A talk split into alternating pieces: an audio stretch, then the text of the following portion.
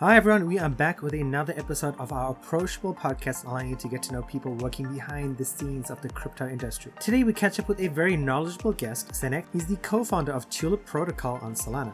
You should have heard of them, but in case you haven't, they are a yield aggregation platform built on Solana with auto compounding strategies for vaults. That sounds very complicated, but it's actually very simple, and we'll talk about that today. Welcome to the sixtieth episode of the Inside Crypto Podcast. This episode was recorded on May fifth, twenty twenty-two. Today we dive into all things Tulip, from where they are now to where they are going in the future. These and many more questions on today's show. I would also like to thank my employer Amun Tokens for making podcasts like this happen. Please don't forget to check us out and our products at tokens dot amun dot com. Thanks everyone for listening, and don't forget to tune in next week where we interview someone else in the cryptocurrency universe. Evening, morning, and afternoon, everyone, wherever you are. I hope you're having a wonderful week so far. We are here with the latest episode of the Inside Crypto Show, interviews and discussion with regular people just like yourselves. Today, we are joined by a familiar voice, SenX. He was part of our first Soli M A we did, which aired on December seventeenth, twenty twenty-one. He's the co-founder of Tulip and is going to talk about everything related to the project. We're just going to catch up today. We have to do the usual disclaimer. Anything said by either SenX or myself does not constitute financial advice. Our opinions are our own and not to be connected with our employers. Please do your own research. Because it's just SenX today, we can spend more time talking about his background and how he got into crypto. SenX, welcome to the show. Thank you for making time for us very late in the evening, your time. Yeah, no worries. Thanks for having me. Tell us about yourself. How how did you get into crypto? How did Tulip get started? So I got into crypto back in like late twenty sixteen. It was actually a university friend that told me about Bitcoin in twenty fourteen, twenty fifteen, but I guess I was too caught up with like college life to really get into crypto, which is obviously a huge regret. What can you do about that? So basically went through twenty sixteen, twenty seventeen, like late twenty eighteen, like the average like retail participant, making money on altcoins and then losing a lot of it back in twenty eighteen. I ended up working at two different exchanges in twenty nineteen, like twenty twenty, and then we founded Tulip in twenty twenty-one of March, I think. So it's been a bit over a year now we've running the project. Nice. What made you go from working in exchange to say, I'm going to break off and start something on my own? The thing is, like, when you work in exchange, it's twenty-four seven. They, like, they don't obviously, you know, there's like the five-day work week and then there's like the crypto work week, right? So exchanges don't stop on the weekends. So you're expected to like effort if on the weekends if you're if it's really that busy, and it's all right if you're grinding at the start, but you do get burned out pretty quickly. So in like entry to like mid-tier positions and like and like exchanges, there's pretty high churn because people do get burned out pretty quick, even in like mid to high positions, unless you're like a director or like a C-suite. Like the, yeah. the churn is quite high. I, I didn't know. That's very interesting. I'm sure people will be interested by that. You are the co-founder. How did you meet your other co-founder? Honestly, it's just like over years of being in the same like crypto community, we all basically our entire core team know each other prior from basically being in the same crypto community and like working on small stuff together, trading and like degenerating on altcoins. And that's how we basically got to got to know each other and, you know, became close friends that we were able to work with. Cool. And some people have just recently joined us uh, in the last few months, because you have mentioned this before, I believe so, on the last A M A. But why did you guys choose Solana for Tulip? Why not Avalanche or one of the other protocols? At the same time, it's because we felt that Solana was like a big untapped market at the time, which was pretty much true, because I think the only thing that was really around was like Serum, Raydium, Orca, and then like Saber, but Saber used to be called Stable Swap back then. So it was pretty bare back then. So we thought that it's a pretty good opportunity, and we had the right skill sets to make it work, and like knew the, enough like the right people to try to make it work. And which is obviously, and obviously in chains like Avalanche, um, it's E V M based, so there's a lot of competition as well. Sure, that makes sense. Looking back, after it's it's been a year and two months, as you said, you started in March. Approximately March of twenty twenty-one. How do you feel? Are you, are you happy with the way everything's going? Are you, are you do you have more time like compared to when you're working at the exchange? Time, definitely. There's been times where, you know, you just have to put everything aside and work on the current issues that you have. I've like literally left dinners early because like stuff was happening and I had to be back at a computer. But yeah, it's been good so far. Knock on wood. Nothing overly bad has happened to the protocol, which I'm very uh, thankful for. And obviously, we're keep our best practices in terms of security and making sure funds are safe and all that stuff. In terms of like satisfaction, I guess on progress for everything we wanted to do so far, there has been slight hiccups, but not really based on our side, but like on the chain side, as we know, like the past, it's been like the past couple months has been like the chain has been struggling with scaling issues, especially dealing with like N F T transactions. And I believe the Solana team is working hard to resolve that. So hopefully we'll people to figure that out for sure, and I'm sure they will, because Solana has had this sort of explosive growth when it comes to the N F T side as well, so it's understandable. L- let's get into the questions. The one thing I think we didn't have a chance to talk about on the A M A was like we have people that are in Solana, of course, because you know Soli was our biggest product when we launched it. Now let's say people can burn this Soli and get Tulip.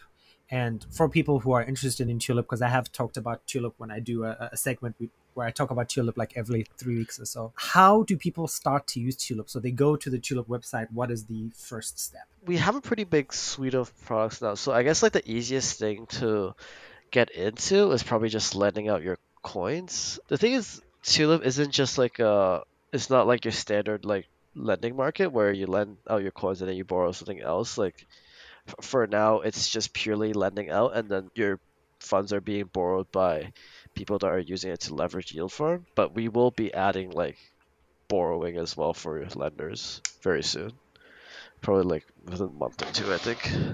That's cool. And our basically what we got started with was auto compounding, where on A M Ms like Raydium or Orca, they have rewards if you provide liquidity. And then we basically compound those rewards and increase your stake in the L P. Turn it from like a tedious manual process to something that's automated. You can just set and forget and like never look at it again until you want to sell, basically. Nice. Yeah, no. So basically someone goes onto the website, they connect their wallet. Probably for entry-level crypto people, the auto compounding solution is probably like the, the best idea. And they provide liquidity. You guys help them auto compound, and, and then it's done.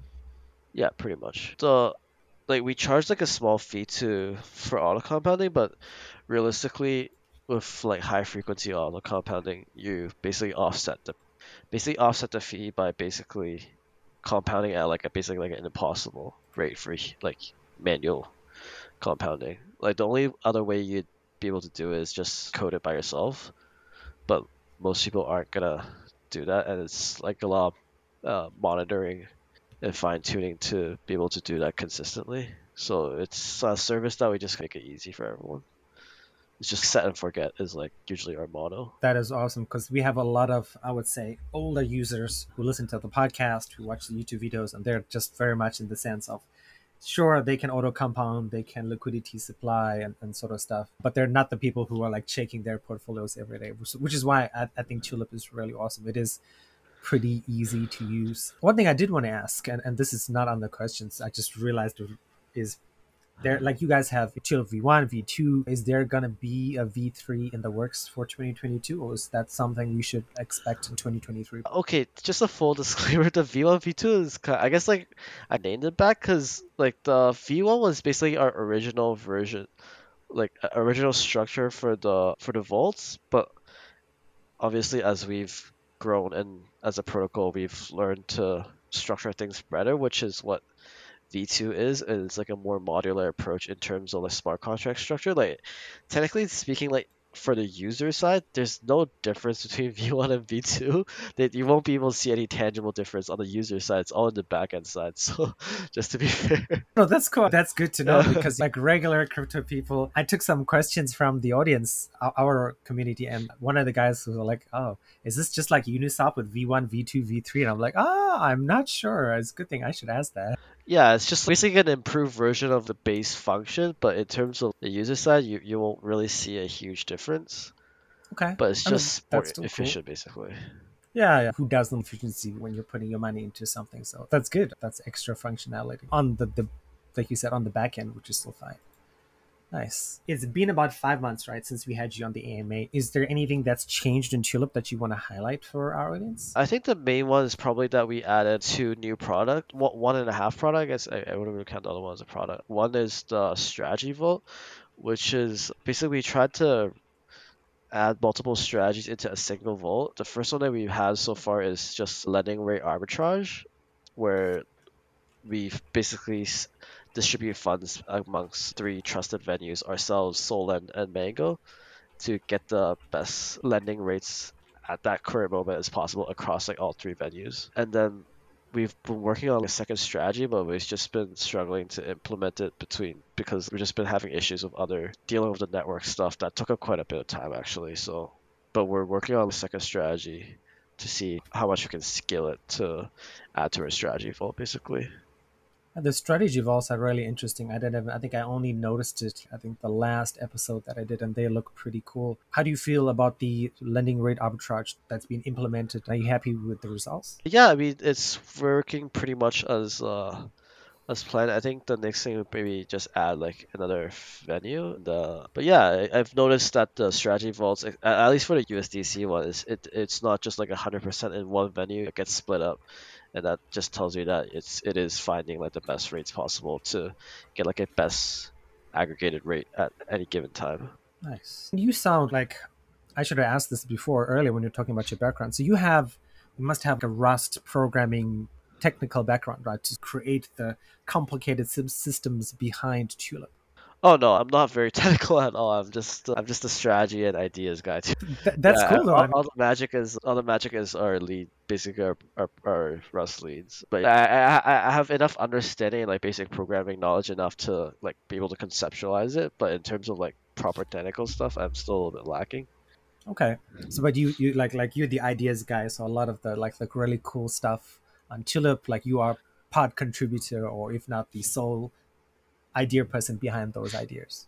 Yeah, all, all the good and bad ideas, unfortunately. That's probably also me. I don't. Is there anything bad? Because since you guys became part of our Solar Index, like I've, I've looked at Tulip at least on a monthly, if not bi-monthly basis, and I haven't seen anything that like, okay, this product sucks or this pool sucks. Is there anything you're disappointed with that you want to change on the Tulip side? No, because usually if it's bad, like we usually iterate on it pretty fast to make it not bad. But there has been like choices that we probably could have done like slightly better, but it's just it's not like nothing major, I would say.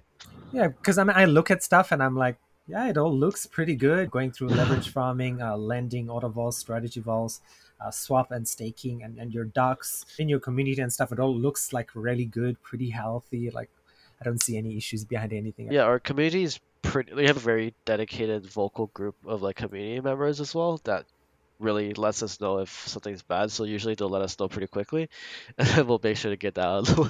Nice. Very cool as well. One thing I, I was just thinking of this, right, because I did have uh, Marinade and they had that little like M N D E N F Ts and stuff. Would you guys ever do like N F Ts for governance in Tulip at a point in the future? The thing is we thought about it, but we it's it's a complicated one to I feel like to properly implement and don't ha- like do it quickly to not have a good implementation. So, um, like, people have asked, but I just can't think of like, a really proper implementation that, like, basically can coexist with the token itself, but it's still pending, so I don't think it's, like, our top priority at the moment. Sure, no, I think it's one of those things that, sure, it makes something look nice and pretty, and it's, it's people are attracted to the art and the N F Ts these days, so it's it's not a must-have for, I think, yeah. any protocol. Okay, you brought it up at the beginning of today's show. Solana had a relatively short outage this weekend. It's not the first time. So h- how do you handle these kind of issues from the community perspective? I know we had users, transactions being stuck, stuff being unable to be finished, or people making mistakes. And how do you handle this when people say, oh my God, I'm doing this stuff on Tulip, it's not working. Oh, I messed up. Um, I mean, how does that work? Luckily, we have a pretty good like community management team, and we make sure to get everyone on the same page in terms of understanding what the issue is. We're not giving like different answers when people talk to a different like community manager or like a team member. So yeah, in terms of like, outages, like there's not much we can do. Just kind of pray it doesn't move that much when that kind of stuff happens, because that's basically out of control, right? And then if price moves a lot, then leverage positions get risky because you might incur a lot of bad debt. Thankfully, none of that kind has happened so far yet.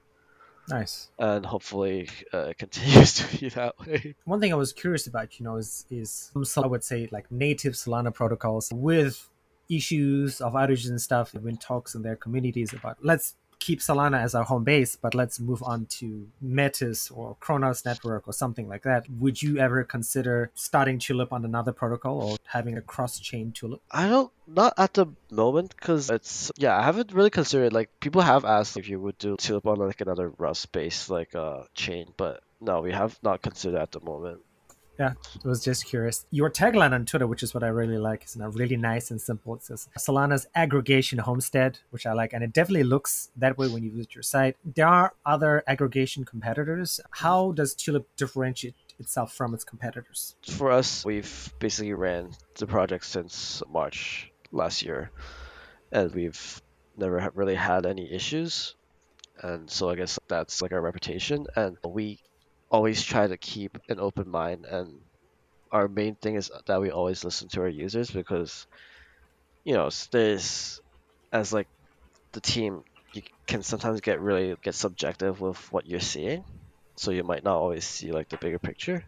So having a group of community members that, that are also trusted and involved, that'll let you know what's going on, or some things that might not be as good as what you thought it would be like in your head. Because sometimes things look, sound really good in your head when you put it out. Like, people are like, hey, like, what's going on with this ad?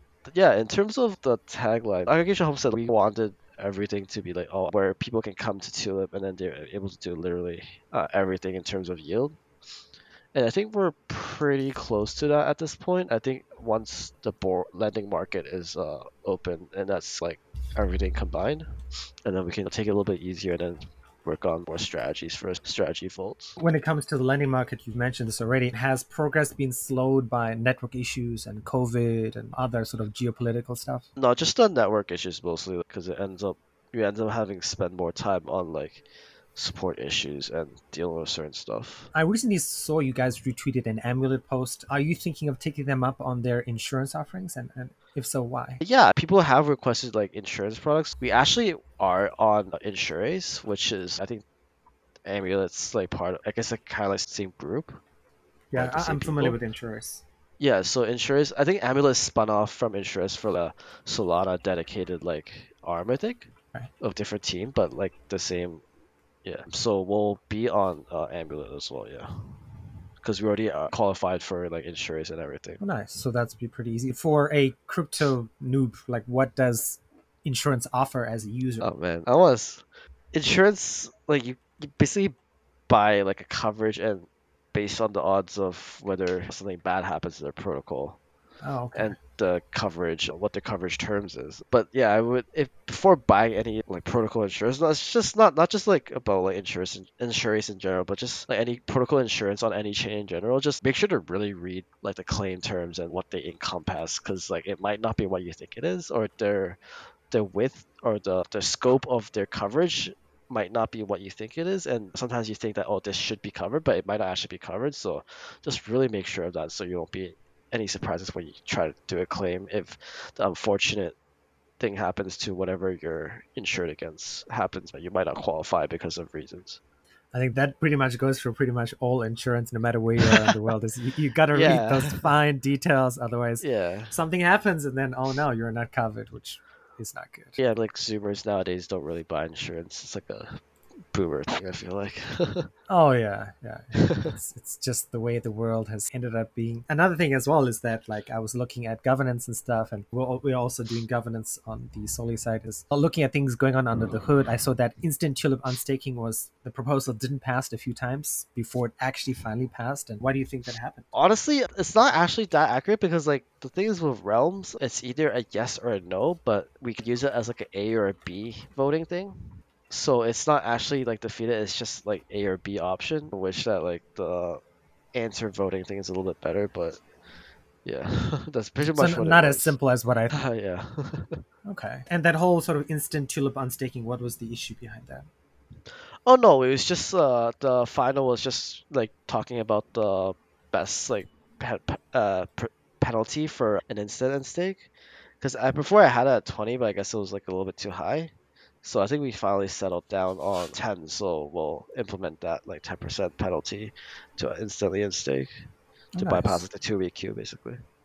Yeah, yeah, and that's an option for some people, right? If you want to yeah. unstake, you got to you pay the ten percent, uh, and that's and ten percent is is a good deal. Yeah, I mean ten percent on your whole like stake. So depending on how long you've had it there, it really depends. Yeah.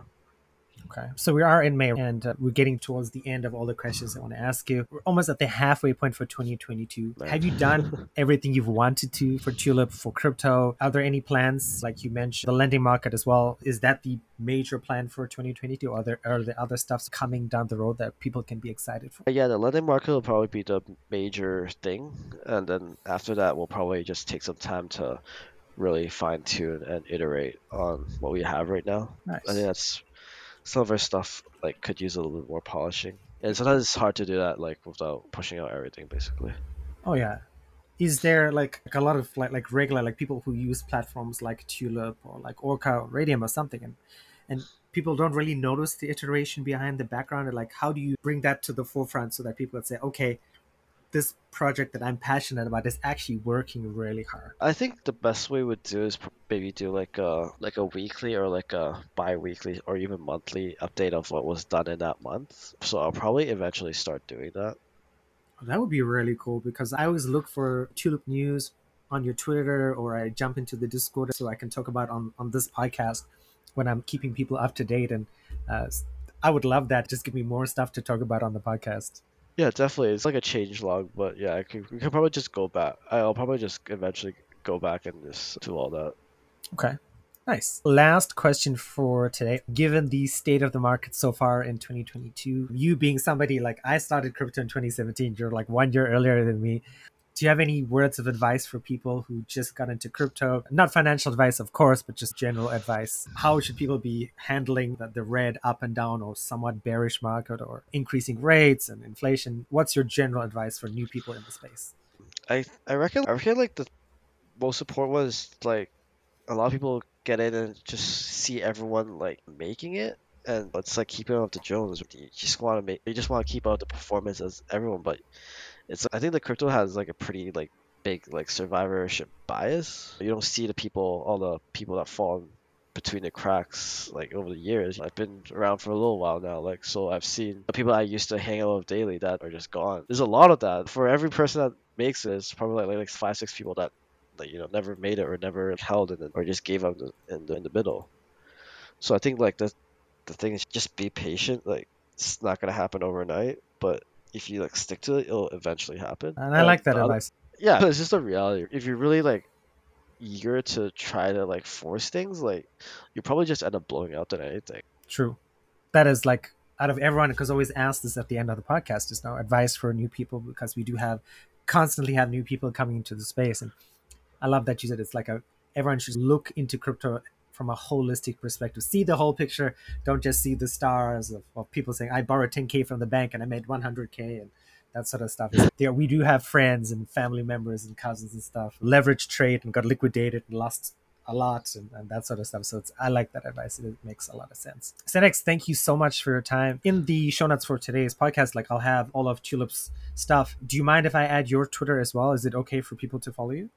Yeah, for sure. I don't post a lot of valuable things. I shit post way too much. But yeah, feel free to give me a follow. I, I do drop like interesting some stuff sometimes. Not all the time though.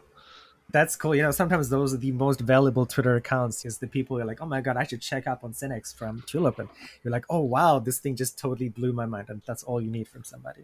That is great. So everyone, I hope you enjoyed having SenX on. Please don't forget, if you are not a Tulip user and you're interested, please go to Tulip, check out their vols. Auto compounding is really easy, as SenX suggested. Set it and forget it. Otherwise, we hope maybe we can get SenX on towards the end of twenty twenty-two. You can see how the lending market has come about, how the iteration and that stuff is going. And we will talk to you later, hopefully the end of twenty twenty-two. Yeah, for sure. Uh, thanks for having me.